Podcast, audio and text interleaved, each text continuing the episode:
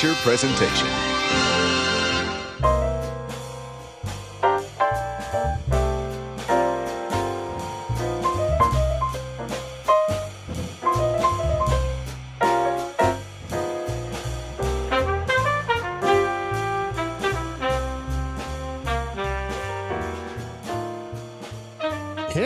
Welcome into another episode of the Florida Sound Archive podcast. I'm your host, Jeff Kaiser, and today's episode features a guest who has been involved in the jazz music scene for over 30 years.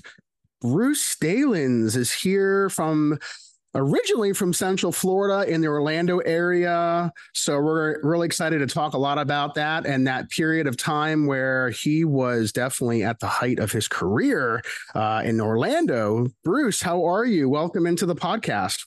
I'm doing well, Jeff. Thanks for having me.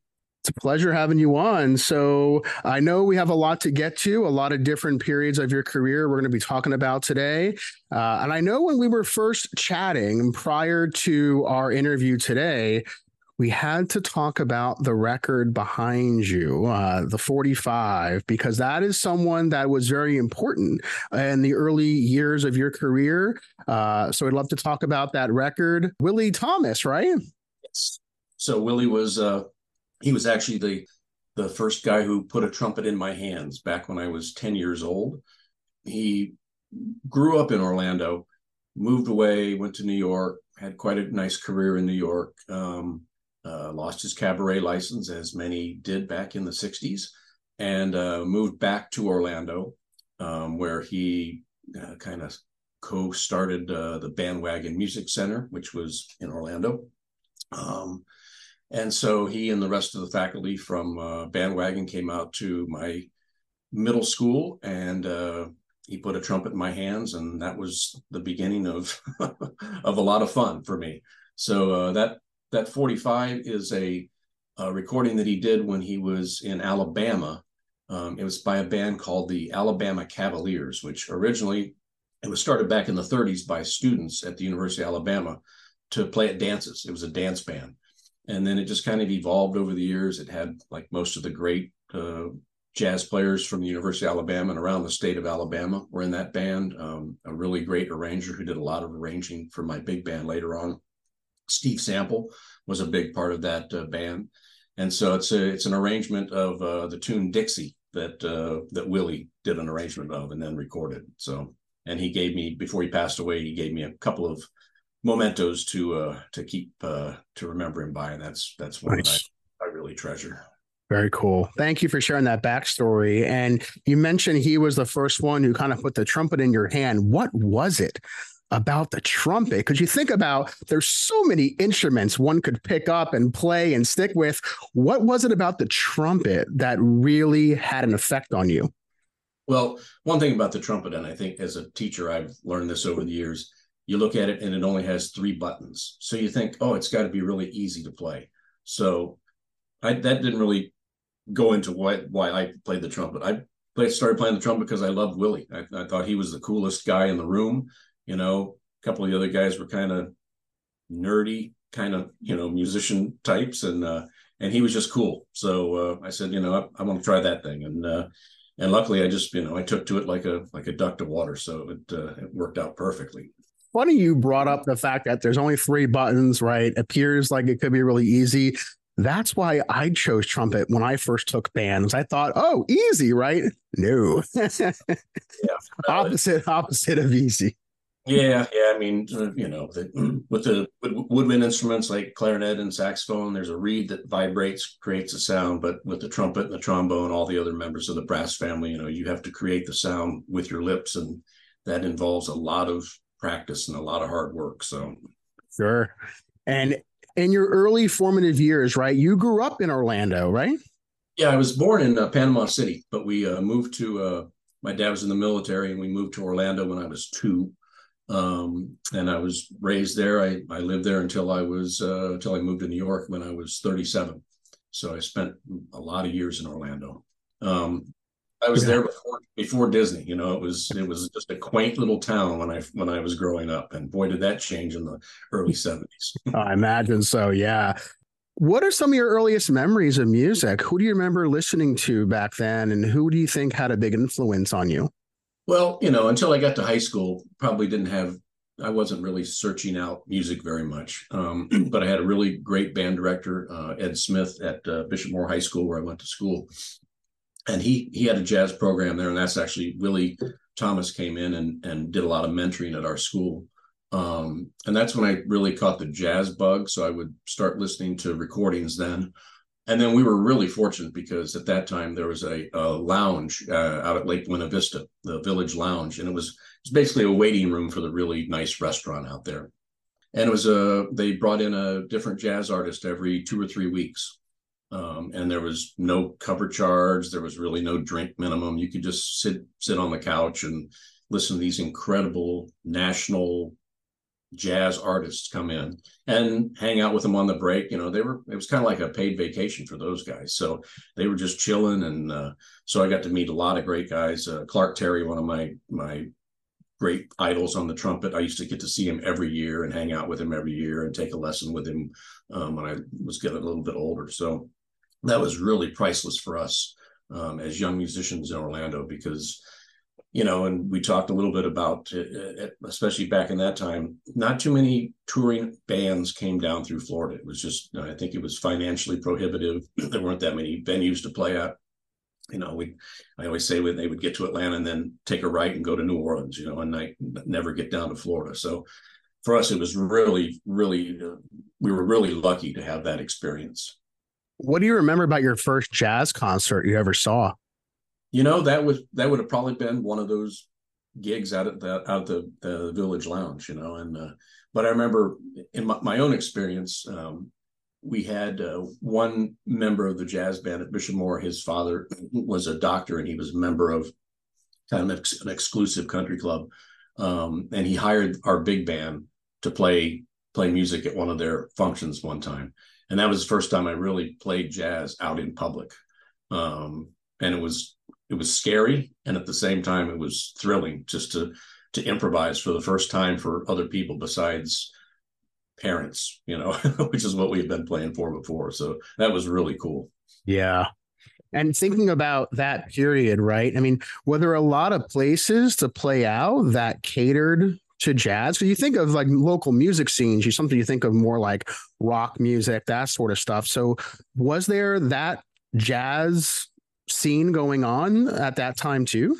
Yeah, you know, there were a few lounges like at, uh, hotels that would, it, and it wasn't a nightly thing. It would they would have one jazz night a week usually. Um, but yeah, I think until I got a little older, I didn't really, you know, I wasn't really able to search out a lot of clubs. But you know, after I after I got back from college um, and started my own band, you know, there are little hole in the wall places all over all over Central Florida that you could play. Um, you you know, sometimes you had to travel a bit. You know, um, that's kind of the way the music business is and was in in Florida. You know, luckily living in Orlando, I was four hours from Miami, and I was three two or three hours from Jacksonville. I was an hour hour and a half from each coast so I worked all over the state because I, you know, could could get there within three or four hours. So, um, and so you just had to travel and find the find the venues. You know, were your parents were they fans of jazz or were they into something different that may have also played influence in your early years too? Yeah, not really. Uh, you know, they were into um, some big band, but you know, they were, you know, we watched Lawrence Welk every Saturday night and and um, um, they would go, they would take me to a lot of places. They, like before I could drive, they took me out to the the, the village lounge at Lake Buena Vista. Um, and they'd sit there for two or three hours and listen to jazz and and they were they were cool with it. But uh, you know, my mom was a good singer and played a little uh, organ. Um, my dad not very musically inclined, although he did play uh, pretty good harmonica. Um, but yeah, I didn't. I mean, I was lucky to get some big band exposure through records at home, but uh, it was mostly once I got to high school and I really started experiencing a, a, lot of different music. Yeah. Was high school the first time you formed like your first actual band? Was that around that, that same time? So I didn't form my own band, but I, I mm-hmm. got into a, I guess we we called them garage bands, um, you know, and, and, they were bands that just played dance music, rock and roll of the day, you know, and so uh, for me that was really great experience too, and a great time because at that time, you know, Chicago and Blood, Sweat and Tears and Earth, Wind and Fire and Tower of Power were all like powerful horn bands. So for a for a trumpet player, I I got a lot of really great music to to play. Um, so that was that was didn't really form my own jazz band until I got back from college, probably. Yeah. So, did you all get a chance to play out in certain clubs at that point? Did you have any experience getting out there with some of these bands that you were playing more garage style? It was almost all high school dances. I mean, back that back in those, those days, they still they hired live bands for dances. Yeah. Uh, but again, it was just great experience to get out and play and and and play some great music and get some applause and some feedback from the from the audience. You know when you wrapped up high school, your next destination was University of Central Florida. Is that right? Yes. Yeah. Yeah. I was there. I was there for uh, three years. Um, they had a really great big band um, when I got there, and through through my whole time there. Um, my first couple years of band director, uh, Dr. Gerald Welker was the band director, and he was he was tough, um, but man, he he brought in some great music for us to play, and we we play you know different conventions like the Florida Music Educators Association convention uh, every year and and um, some really great players in that band uh, Dan Jordan saxophone player who I have played with my entire life um, and who still is in Orlando um, Herb Vaughn who we've talked about he was uh, uh playing a lot of lot of top 40 especially back in in those days um, a couple guys went on to, to work full-time at Disney um, yeah, it was it was quite a band, and uh, and like I say, we got to experiment with it. At that time, Stan Kenton was one of the the uh, you know big bands that everybody was trying to, to to play. So man, we played some really hard music from the Stan Kenton band. That that really helped my my playing a lot too. Was this around the same time you were also working at Disney? Um, I started working like as a student musician then. Yeah. Um, like every Christmas I would I would work at, at, Disney. That back then they would start about Thanksgiving and it would go all the way through uh, the New Year, and you worked you know every weekend until the Christmas season, and then every day until till New Year's. So I started out in the toy soldier band, which is you know you wear this giant toy soldier outfit with a head, and you, play this long five foot long fanfare trumpet and you know, it was dues, man. But uh, eventually, I started playing in some of the better bands, and um, but yeah, that was that was solid, solid work every Christmas. It was really cool. What was it like having to wear something like that in the Florida heat? Like, what was that experience like for you? And, well, it wasn't bad at Christmas time, but I'll tell you later when I started working at Disney as a you know as a professional, uh, you know, doing a parade at three o'clock in the afternoon in the middle of the summer, wearing a, a wool uh, marching band outfit with a hat was brutal. I can imagine. they got their money's worth out of us, that's for sure. Yeah. at any point while you were in college at UCF, did you ever have any moments where you were considering maybe even changing from trumpet, maybe picking a different instrument, or were you just like set like this is this is my instrument? Like there's nothing else that I want to play trumpet is it? Yeah, no, I mean, it was always trumpet. I mean, I dabbled on piano a little bit, just mostly to learn some theory and to later on when I started composing. Um, but you know, actually, my undergrad my undergrad degree is in accounting, so I was an accountant, accounting major while I was at UCF.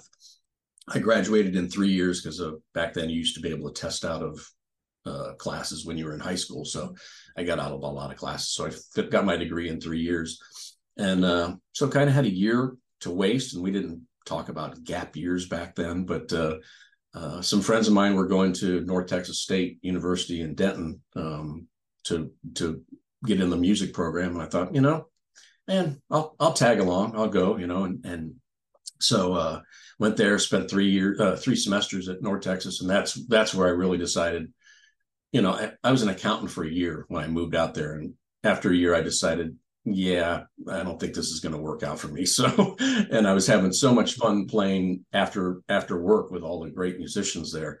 um, I finally said, you I'm, I'm going to give this thing a shot." And uh, yeah, that's that's how I really pulled the trigger and said, "Okay, I'm going to try and make a living playing the trumpet." Describe the scene when you were in college around the Orlando area, the different venues, the different places that were around. Maybe not just so much just for jazz, but just in general. What do you remember from that period?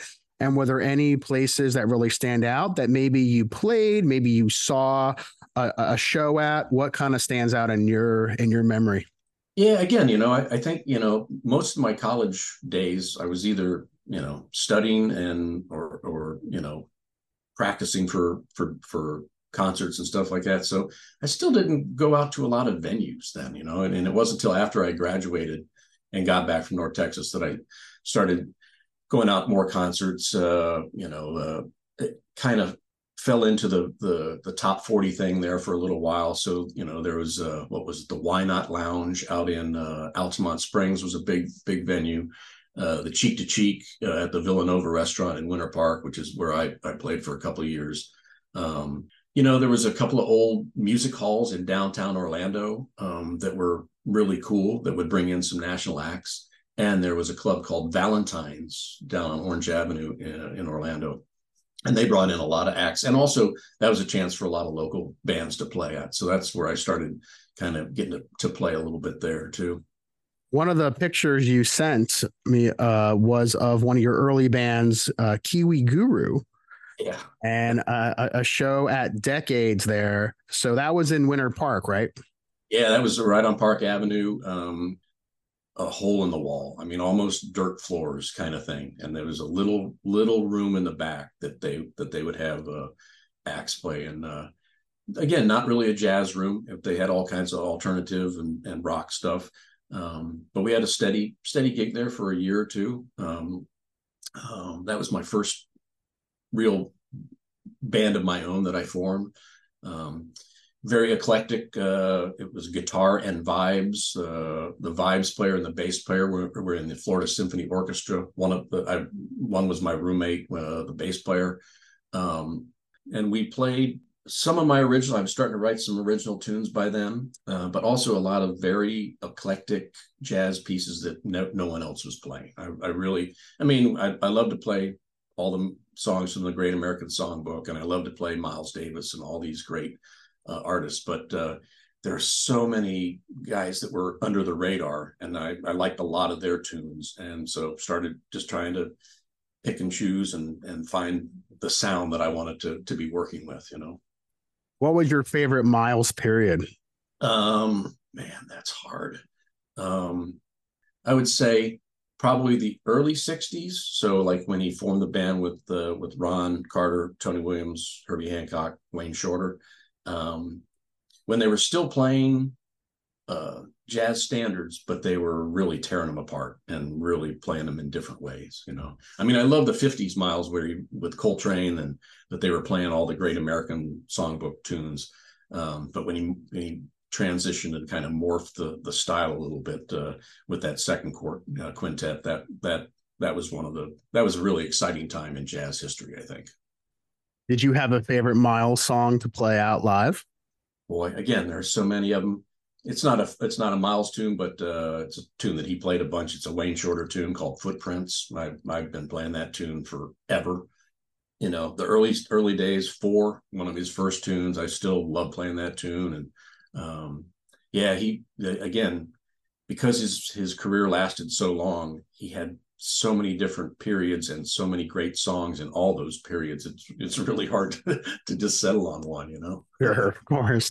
Yeah, I wasn't sure if there was one that stood out that you know you just seem to gravitate more to live, uh, but that makes sense. And uh, you know, you're mentioning a lot of these different places in the Orlando area. At what point in your career did you start to venture outside of Central Florida and start to experiment with some other places throughout the state?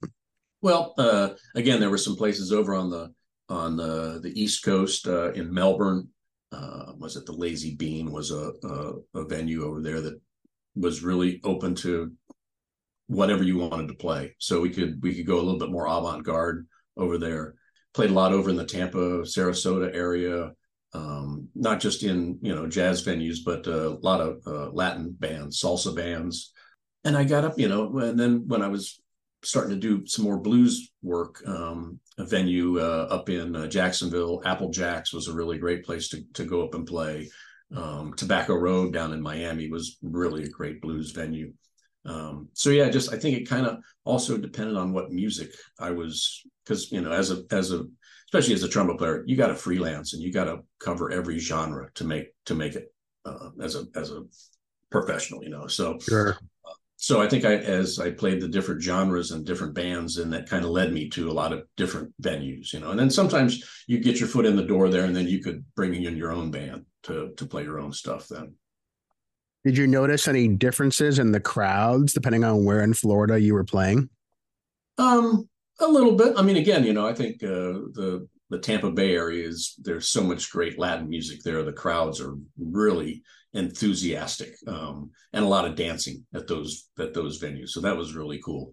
Um, I think you know Miami's they're they're they're so metropolitan, man. You you get a whole bunch of different people to, to come out and see you there. You know, um, so I think you know it kind of depends on the cultural scene in, in each area too. You know, I mean, play over on the beach and uh, on the on the East Coast, man, you're going to get a bunch of hippies and and beach bums, you know, and they're they're loving the music just like everybody else. So it was really cool to see, you know, a really cross section of the of the state in the in the audiences, you know. I think you also told me before that you had also played all the way down in the Keys too. So was there any difference between you know playing because you'd think that especially down there maybe more tourists and stuff like that. Did you notice that was kind of a different uh different feel when you play down in the keys?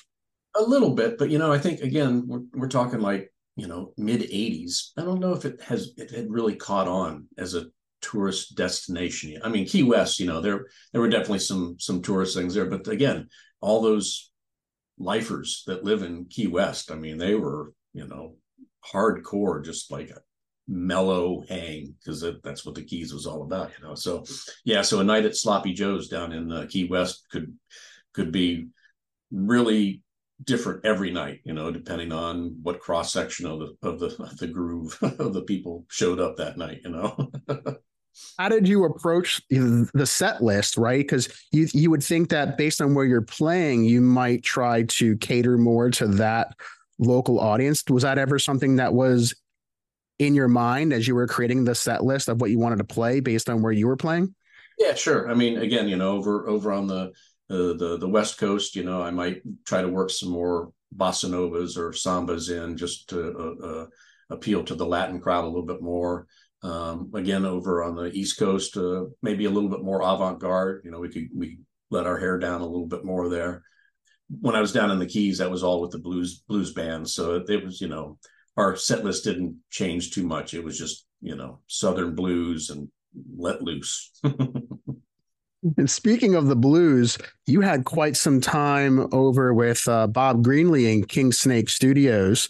Uh, how did you get acquainted with him and just talk about some of the time you spent working with his label in the studio?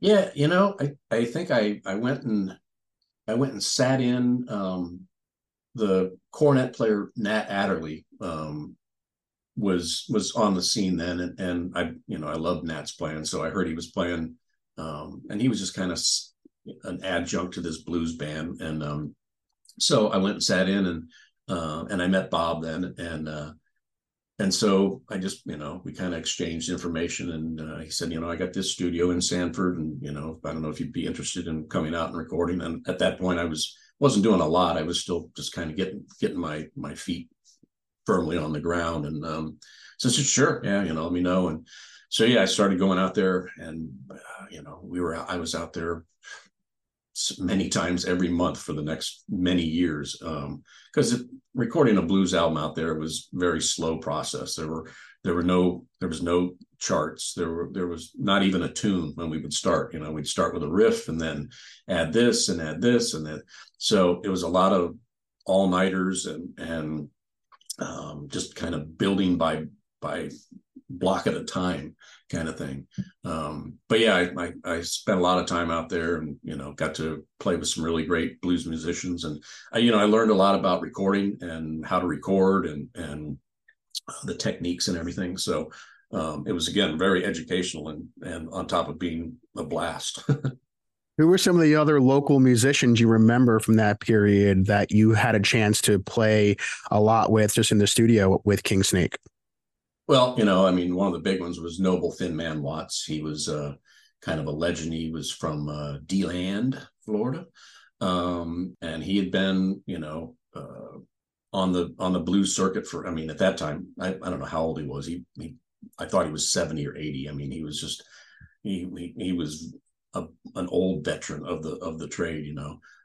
And so yeah, it was blast, you know, blast hanging out with him, and I learned a lot about the blues and you know how not to play so many notes. He used to yell at me because I would, you know, I was a young jazz musician, so I wanted to play everything that I knew, and he'd yell at me, you know, no, you can't do that, man. Um, so he was great. Uh, Ernie Lancaster, guitar player, uh, extraordinary. I, got to play a lot with him. Um, yeah, I mean, and then just a bunch of the you know kind of uh, national blues artists that weren't Floridians, uh, Lucky Peterson and uh Kenny Neal, and um, yeah, so I got to got to play with a, a lot of different blues cats, you know, because I mean, you know, like every other genre, there's a there's like a Florida blues, there's a kind of a Southern blues, there's a Memphis blues, and so all the different guys we recorded for all, all brought like a different different uh, thing to the to the game, you know. And uh, Taj Mahal, we did a thing with Taj Mahal that was really cool. Um, so yeah, I just got exposed to again a whole new range of music that I didn't know about before, you know. So really, prior to that, you weren't really that into the blues, is that right? Or maybe something you really weren't that focused in on. It was more so just you know jazz was your thing, right? Yeah, you know, I mean, you know, jazz. I mean, we play blues in in in jazz too, but it's um, I don't know, it's much more ethereal, I guess, than than just the the down home blues that that is a true rhythm and blues band, you know. Yeah, so, uh, yeah. So I lot I, learned a lot in those days when you were playing with a lot of these different musicians uh, on the blues side of things, did you have any memorable gigs where maybe you played out with some of these other blues musicians? Oh yeah, I mean we you know we used to have great great gigs. Uh, you know, there was a place called Skippers over in uh, uh on the West Coast that we used to play with a lot of different um, um, artists, and those were always great crowds. It was kind of an outdoor venue. The st- stage was outdoors, and the crowd was all just gathered around. that was really really cool. Um, you know, we got to play on the same bill as James Brown over in Daytona Beach for spring break. Um, I mean, that was that was great. Um, yeah, I mean, and then you know, I, the, the the band started traveling a lot, so we we played up and down the East Coast a couple of times. You know, I mean, you mentioned Key West, so we we played from as far south to Key West and as far north as New York City. We played uh, CBGB's up in uh, in New York. Wow, what was that like? I mean, considering that CBGB's is more associated with you know punk rock and rock music, so what was that like for you playing a venue as famous as CBGB's? Oh, it was great, you know, and and you know it was it's a tiny place, not that big a place, you know, and the and of course the New York New York crowd was just crazy. They were wild, man. It was it was really great. Um, another one I really liked was um, well, in what that was very memorable. Um, we also pl- uh, played quite a bit with uh, with Root Boy Slim, who had uh, had gone to Yale with uh, Bob Greenlee, and so they they had had a band back at Yale, and which is they were called the Midnight Creepers, um, or the yeah, I think Midnight Creepers. So he he renamed his Florida band um, after those days. And so after you know, Root Boy had quite a cult following back in the day, and so he was a little past his his famous time when he was when he was playing with the Creepers. But uh, but we played a, a, a gig at the Marble Bar in Bar in Baltimore one day. Um, one this was mid again mid 80s it was like an all concrete venue like it was in the basement of some hotel and it was just gray concrete there was nothing except concrete wall and, and, columns you know wow and so that was kind of a little bit of like wow okay i i guess this is cool, but it was a little weird. That sounds very Baltimore, from what I've heard. So uh, you mentioned the Midnight Creepers. So here's a copy of this. I think that this is the first Midnight Creepers record, and you are right there. Yeah, right next to Bob. Yeah. Yeah. So this was uh taken. You said mentioned this picture was taken in Key West. Mhm. Yep. So I when we were talking about this now, although you weren't credited on this record, you said you couldn't or couldn't remember if you played on it, right? I don't think I did. I think they recorded that like before I, you know, was a member of the band, even, you know.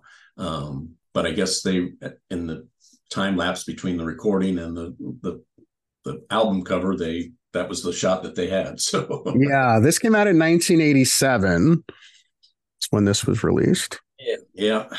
But I th- I don't think I played on that. But uh Yeah. And I have to go back and listen to it again because I tried to see if I could hear the trumpet and at least and I've had the record for a long time and uh I have to go back and really listen to it again to see if I can isolate just the the trumpet. But uh well, well, please tell me if I'm on it. you're definitely on the cover though. So, you know, I imagine maybe you are on it. I don't know. Maybe so yeah, maybe so. You know, and we we recorded so much back in those days. I you know, it's hard to hard to really recollect all the different artists and all the different albums that, that we that we did. You know, Sure. And and thinking about that, you know, for you, what did you prefer most? Did you prefer playing more in the studio or was there something about the live performance that was more your style of playing? yeah. I mean, I I always love playing live. Um, you just get you. First of all, I mean, I- the the the music is more spontaneous. I, I think that's really important with music. Um, I mean, it's it's important to document the music too, but but um, um, yeah, I just I, I I dig the the the spontaneity and the the interaction between uh, the band and the band and between the band and the audience. You know, it really creates a lot of different energy that you can feed off of, and so I've I've always loved loved playing live. Yeah, I can imagine. Uh, and you know, you did quite a bit in the studio. There's there's definitely uh, stuff out there, and one in particular that may, maybe some people aren't aren't aware of is this Secret Weapons record, where you are credited as playing trumpet on this record. Uh, what do you remember from this album? Do you remember? Uh, you know, getting in the studio, and what was that like? What you can remember from contributing to this album? Yeah, that was another one where it was just uh, you know piece by piece we we we built some of those those tunes and, and um, yeah you know we just we were making up horn parts kind of as we went along and um, um, again that's one I had I had totally forgotten about that album until you until you brought it brought it back to my attention and I actually even called uh, or texted Dan Walters to ask him about it. He, he he not he's not even really sure uh, if he has. I think he, all he all he has is reel to reel tapes. of. Wow. And it's a cool record. I would say it's different because it's not it's not really blues, it's not really jazz. I mean, it's not really either of those two. It's more, I guess, rock oriented. It has like an 80s sound, but not, I don't know, it's hard to explain because there's like different styles of music on that, especially when you it- when you factor in some of the like the trumpet, right? I mean, not something I was expecting to hear. So uh did you did you ever did you ever play live with them or that was just studio only and that was about it? yeah, that was just a a, a quick a quick thing. Um, but yeah, I, I think it, it, it was kind of alternative. You know, I mean, there were Yeah. uh, the the rhythmic thing was kind of alternative. Just the whole approach was kind of kind of just trying to be different. You know, um, and Dan Walters is another one, man. He's really active on the on the the Central Florida scene now. He he he's still working constantly. He's he's a great great guy. And you also had a chance to travel outside the US, right? Europe, Uh-huh. Japan. What were some of those experiences like? And any fond memories you have about touring outside of the US? I love being outside the U.S. um, you know, I, my wife and I still travel every year, and we we try to go to Europe or or someplace uh, every year. Um, the first time I got to to Europe was with the the King Snake uh, record label. They did a they had a they called it the King Snake Caravan, and it was uh, several of their stars. It was uh, Lucky Peterson and Kenny Neal, um, Noble Watts, Yvonne Jackson um, uh, was singing. Um, and so we started by a little Canadian tour. We went to Montreal and Toronto, um, Victoria, and Vancouver. And then we flew over, we flew into uh, Glasgow and we played the Glasgow Jazz and Blues Festival. That was really a blast. Um, moseyed around a whole bunch, uh, went down to a studio in Baden Baden, uh, Germany, and recorded a TV show, um, which was really cool. The, um, the day that we recorded, uh, the band that recorded right before us was Chaka Khan. So we got to, we didn't meet Chaka, but we got to hang out with her, her band a little bit. Um, and uh, ended up in uh, Stockholm. So we got to see a lot of, you know, the tour was three weeks long, and we we got to see a lot of uh, a lot of cool venues, um, um, and just to experience some different cultures, you know. Um, and then, uh, and when I moved to New York, um, actually before I moved to New York, I started doing uh, Broadway shows in in Europe, um, and so same thing, which was really cool because we would sit in each city for two or three months at a time.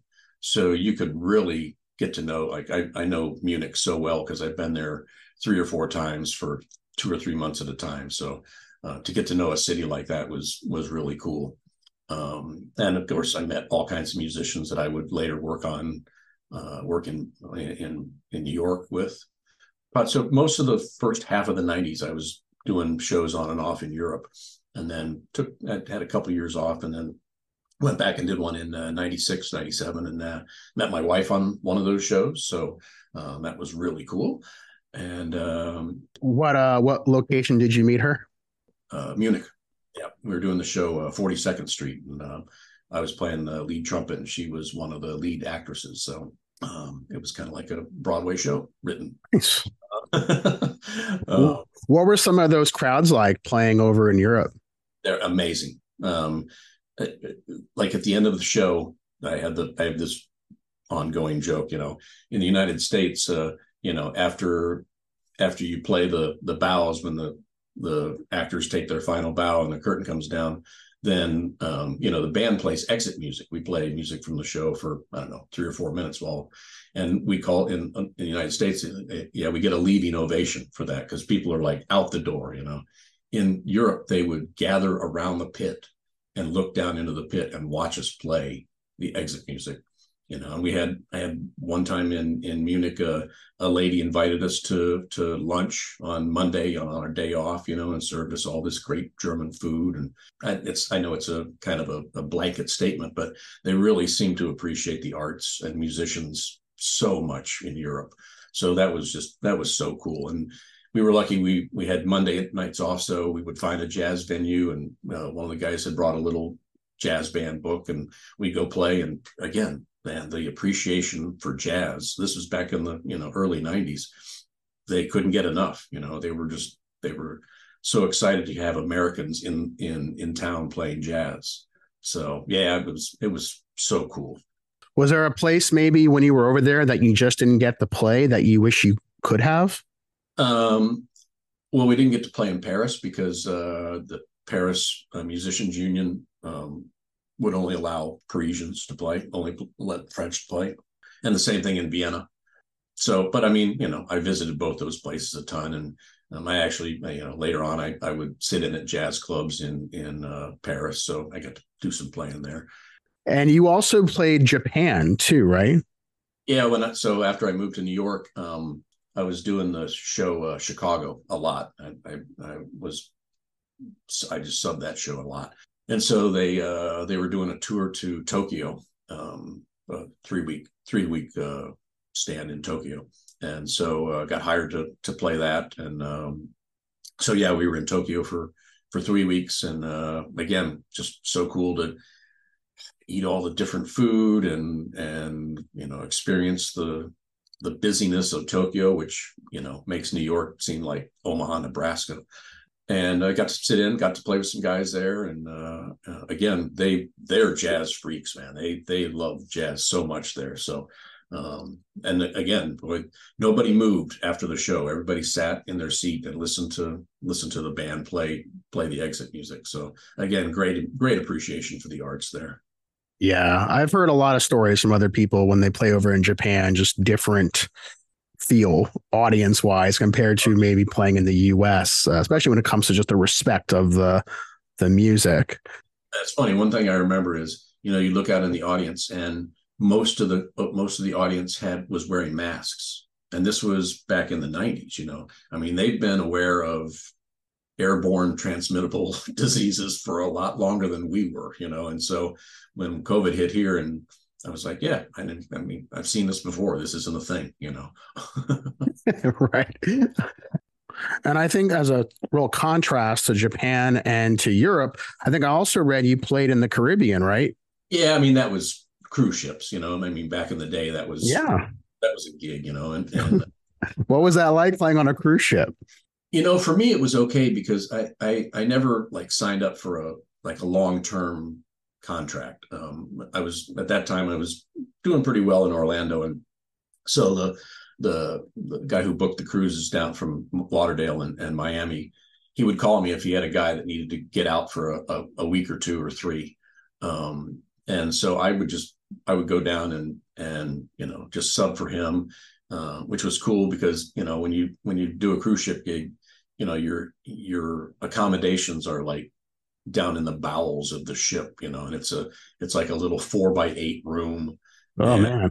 and it's dark and it's yeah, it's it's it's not very pleasant. But when I would go on as a sub, I'd tell them, man, I you know, I need a room. I need a I need a, a, a regular room, you know. And and they were he was cool because he knew I could just go in and nail the gig and and and get in and out and and it was it was cool. So but yeah, I mean I got to see all the islands down in there. And again, usually I would have passenger and crew status so I could like do the day trips uh, uh, wherever we were. I got to ride on a America's Cup uh, yacht uh, one time, and uh, um, yeah, so it was. I mean, it was a great, you know, a great chance to get to see the Caribbean and and make a little money. You know, th- those gigs don't pay very much money, but you know, you, you also oh. don't have very many expenses either. So, so.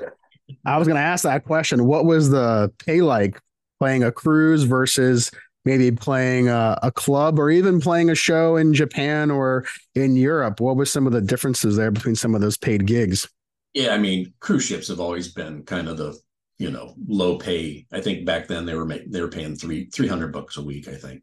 Um, but again, you know, if you were, especially if you were a young musician, you know, it was a good chance to make some money and save a little bit of money because you wouldn't, you know, you could sublet your apartment or whatever and and uh, and keep most of the money that you made you know, clubs notoriously don't pay very well, especially for jazz gigs. A lot of them are are you you get paid the cover charge. Sometimes they'll even take part of the cover charge away from you.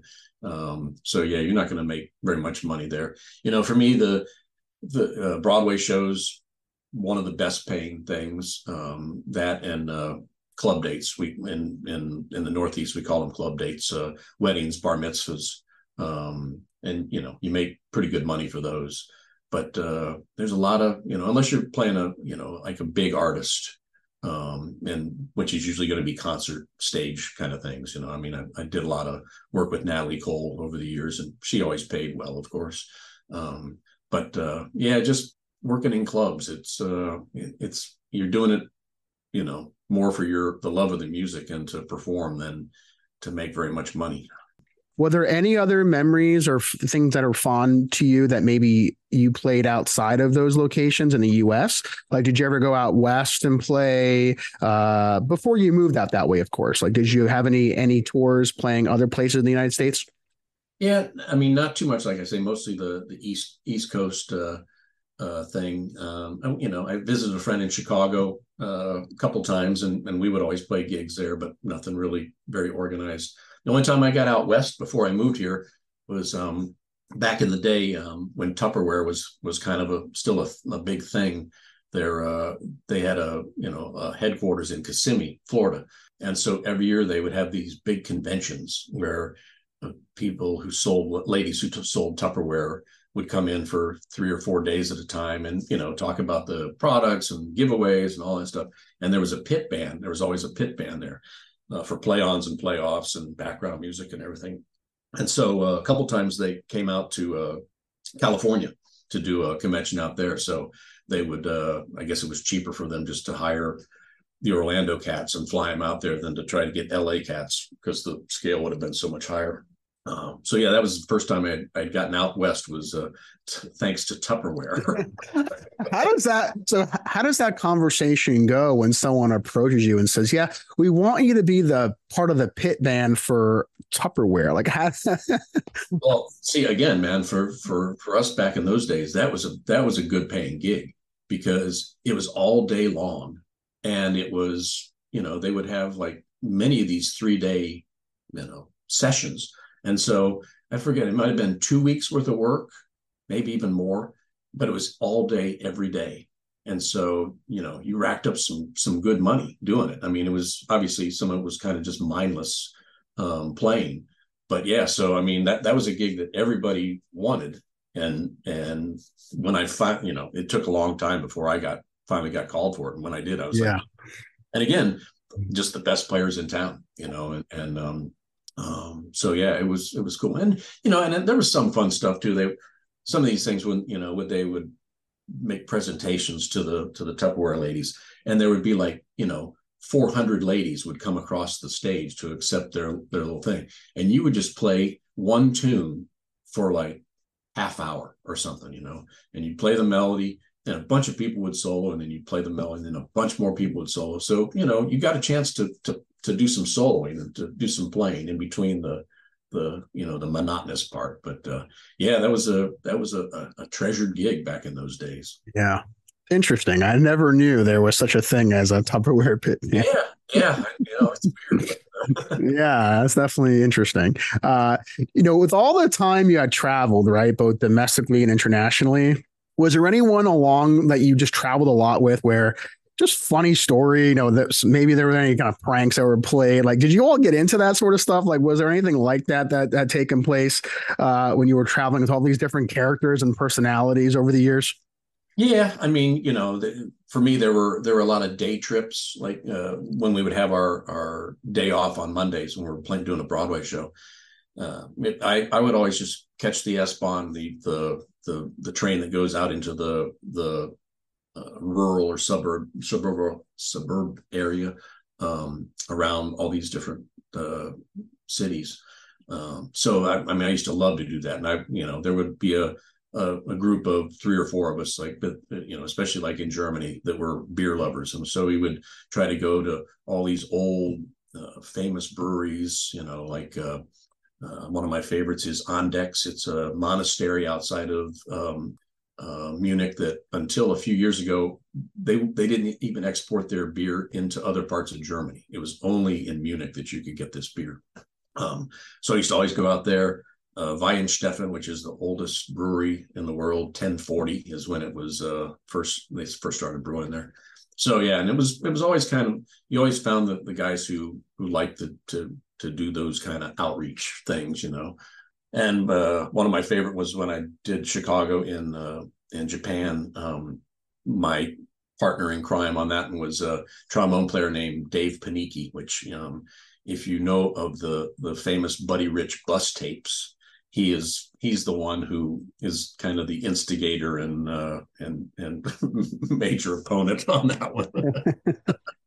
so yeah, we we we had just had a blast in in Tokyo for three weeks the whole beer thing are you still uh, a fan of trying different beers across across the world?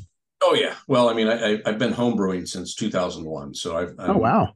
When i was in new york i did the, a lot of competitive brewing. I entered a lot of competitions and one, one of my beers won the uh, the knickerbocker state uh, brewing uh, competition and they actually brewed i brewed a uh, jalapeno pale ale which at that time nobody was using peppers in beer. Now now you see pepper beers a lot but so yeah, that one best in show, and they they brewed uh, uh, brewed a batch of my beer up in Albany at a at a, a brewery. So that was wow, cool. But that yeah, cool. I am a beer lover, and um, you know, I I love tasting all kinds of beers, and um, you know, it, especially out here in Seattle, it's kind of uh, IPA central. So if you're an India Pale Ale lover, the, this is a, a good place to be.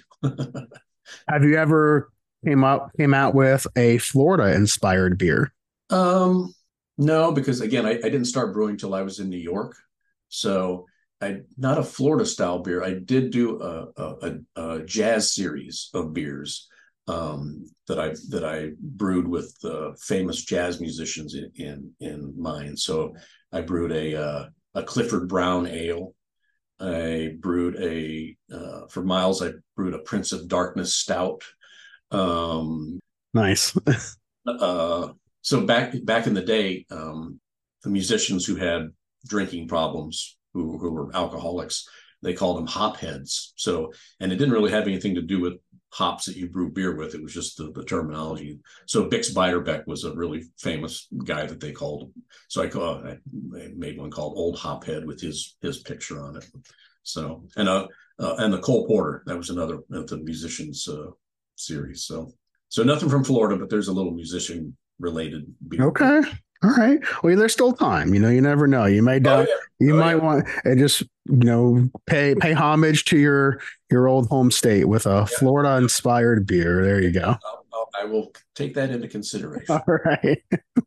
uh, so I want to just kind of talk a little bit about your transition to to teaching because uh, there's a, been a, a, lot of people who have uh, I've had on the podcast before who later on in their life became educators. So, how did you make that transition from being a uh, musician playing out to all these different places and recording in studios to wanting to get into teaching?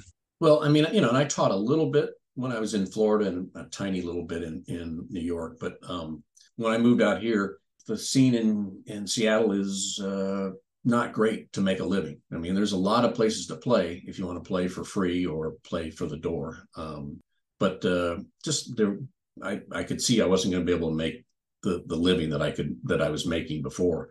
Um, and so, uh, I mean, one one thought I had before I moved out here because I I pretty much knew that it was going to be that way.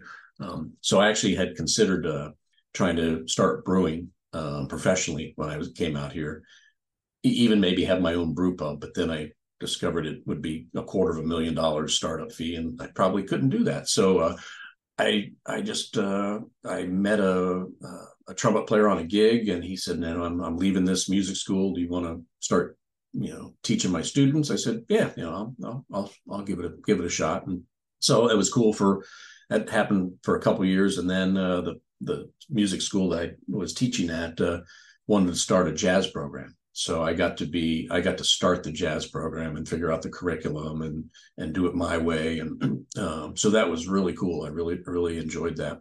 Um, so yeah and I, I've, I've been teaching ever since then out here. Um, and it's you know a lot of great students i've had. It, has been very fulfilling. You know and you're still you still get to play a lot. I mean you're playing during lessons so it's um, i kind of kind of like that you're, you're still hands on with the trumpet anyway is there any kind of mental shift that you have to take going from what you were doing to teaching? I don't think so. I mean, I think, and I think teaching is a, if you're good at it, it, it has to be individual. I mean, you, you have to have your own approach. I, you know, I, I'm sure there are teachers who, you know, teach in a, in a standard way that, you know, has been done repetitively for how many decades. But for me, I, you know, I teach my own way. I teach a lot because of my experience, and uh, and I think I also realized just from my own experience that like catering to each individual student is really important. So I'm, I mean, my lesson plan there, I don't have a single lesson plan. I have, you know, if I have 18 students, I've got 18 different lesson plans because each each kid needs something different, uh, you know, or wants something different. So I think for me, just flexibility in in in teaching has been really important. Have any of your students stumbled upon any of your prior work uh, when you were still in Florida?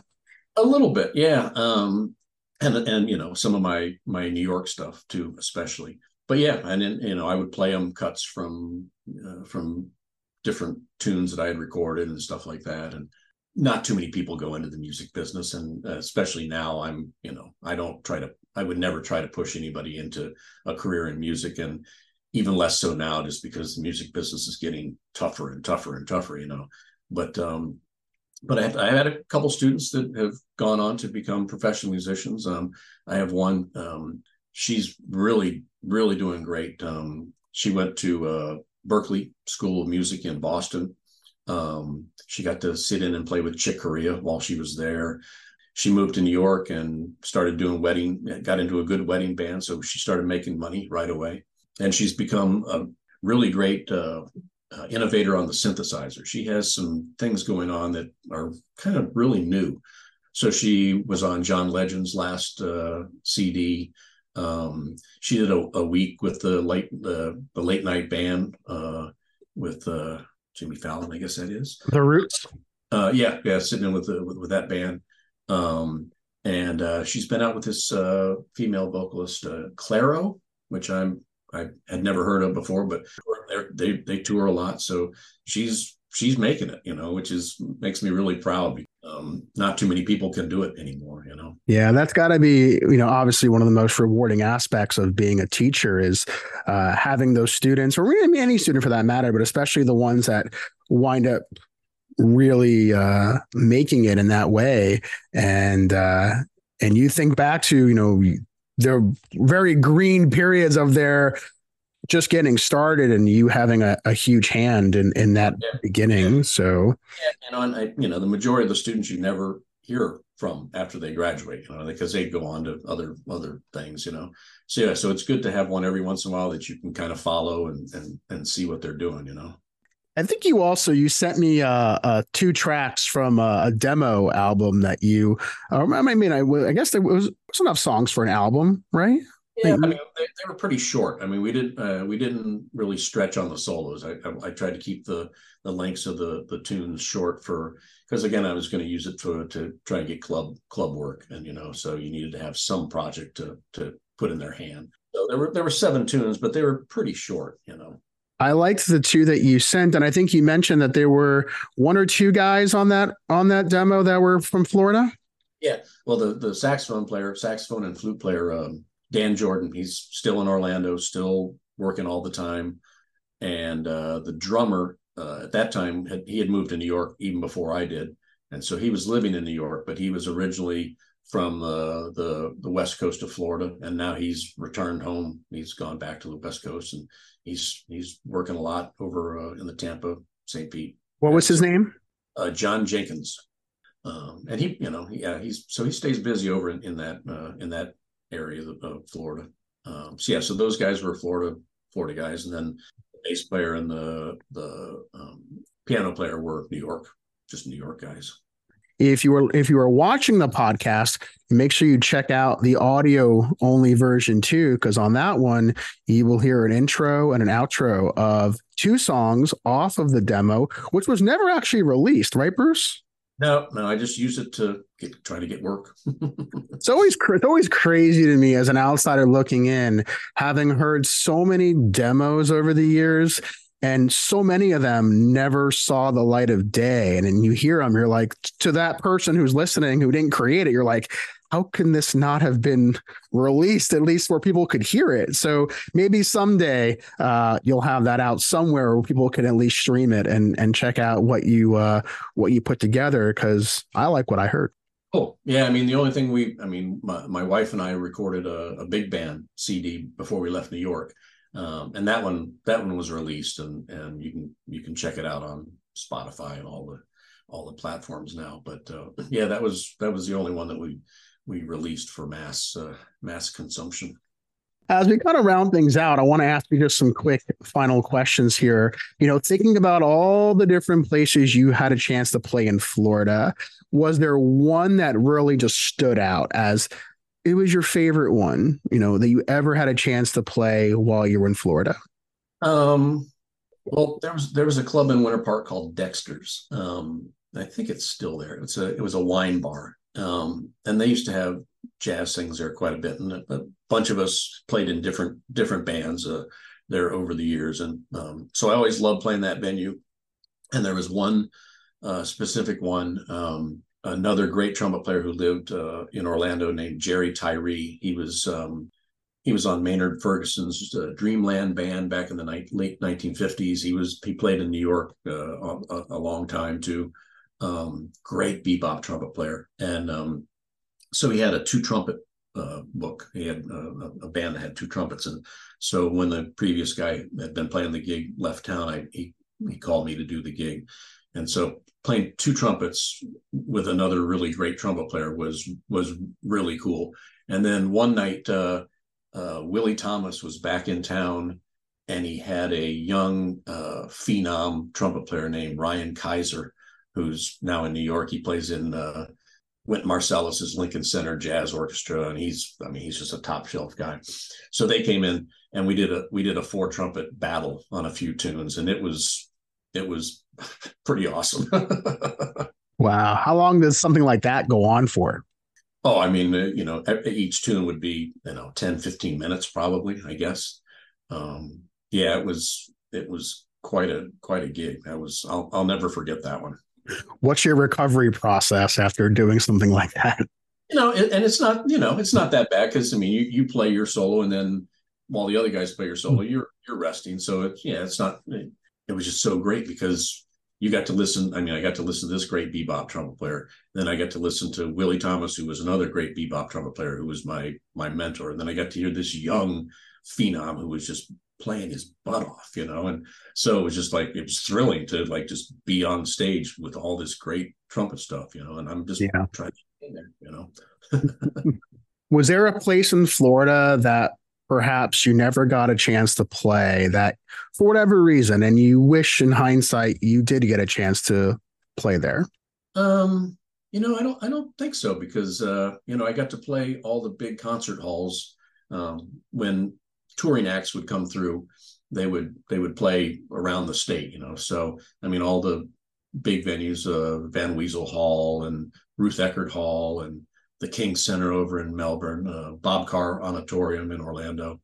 so I got to play all those big venues, and and there, were you know, I think there there weren't any jazz venue. All most of the jazz venues were just little clubs, and so and I played most of those too. So yeah, I think I mean I hit I, I ticked off most of the boxes when I was there. If there was one record, one jazz record that you would want one of your students to listen to, what record would come to mind right away as the one you would recommend to them? That's another tough one.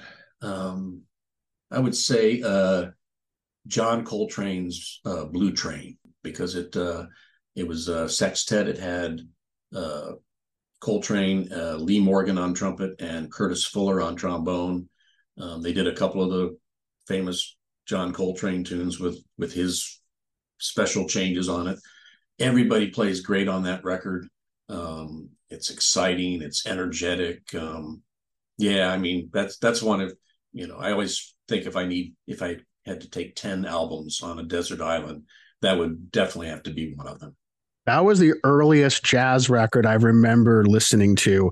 And there was something about the Blue Note covers themselves that just had something about them that sparked this mystery, that, that, this mystique or this interest. Like, what does this sound like? And uh, that happened with me with Blue Train.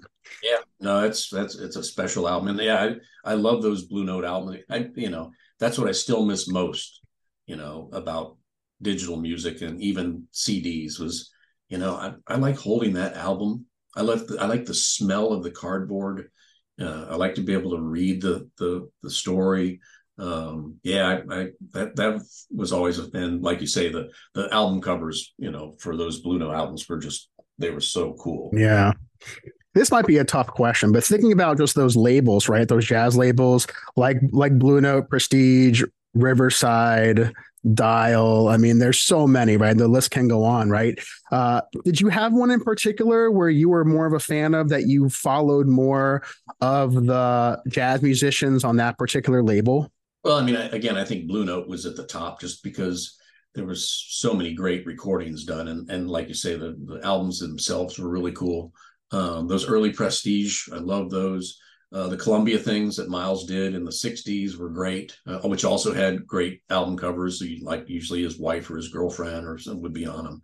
Um, but yeah, I think it's it. You know, it always goes back to Blue Note just because that's that's the core. That's where the the roots are. You know. But yeah, that's I would have to say that, and I'd also have to say, I I would have to bring uh, Milestones would be another album that would have to come with me. I mean, that's like right behind or next to Blue Train. Those are those are two to, to two hard ones to to pick apart. You know. Yeah, I know it's not easy. I don't, I don't like asking those questions. I know, oh, it can be really tough to narrow it down to just one because what you say today, I could ask you that same question next week and your answer could be completely different. Yeah, yeah, yeah. But I mean, I, I like the challenge. And I, I used to, you know, I challenge my students the same way and, and, you know, but usually I, I usually try to list, you know, say top three or something like that. Just because yeah. one, the one to pick is just oh, so hard. It's know? tough. Yeah, it's tough. Uh, well, it's been great having you on, Bruce. Thank you so much for taking the time out of your day to tell the story of your life and your experiences and the history of your music and what you've done over the years. Uh, I think a lot of this is undocumented. So you can't just go on to Wikipedia and find a page about Bruce Staelens. So uh, this is important, you know. And for those that are listening to the podcast or watching it, hopefully you walked away with something you didn't know. You learned something new. Uh, maybe even some of your students who check this out, they will walk away with things that they didn't know about their teacher, which is always fun. cool. Yeah. Thanks for having me, and thanks for you know thinking about Florida music. You know, I mean, uh, you know, it's there was a lot lot happening in the past. There's still a lot happening now, I'm sure. Um, and but you know, it's such kind of a remote area of the country that a lot of people will, you know, will never hear about. And so I think you doing this this uh, show is is really important because it opens up. I mean, it, it made me remember about a lot of stuff in Florida from the old days too. So uh, uh, I appreciate the the work that you're doing, man. Thanks, Bruce. Definitely appreciate that. And and uh, on that note, kind of closing out the interview, you know, I'd like to turn over to you. Any closing remarks you want to share to just fans of yours over the years, supporters, maybe people who just been around? Uh, anything you want to close out the interview with? I will turn it over to you. For all the people that I, you know that remember me from the old days, I hope this has jogged your memory of some things, and and maybe I'll hear from some of these people with some comments and. Uh, you, know, you forgot to mention this one, or, or what about this guy, or, or whatever. But uh, but mostly, I mean, I, my my message as it always is to people is uh, enjoy music. I mean, in this in this crazy world that we live in now, music brings us peace and joy and happiness, and so enjoy music as much as you can, and go out and listen to live music as much as you can. That's an, another art form that's on the decline i think. And it doesn't it doesn't have to be jazz or blues or whatever we talk about. You know i still go to hear the symphony orchestra as often as i can because you know music is is what makes the world better place i think. So uh enjoy music every day of your life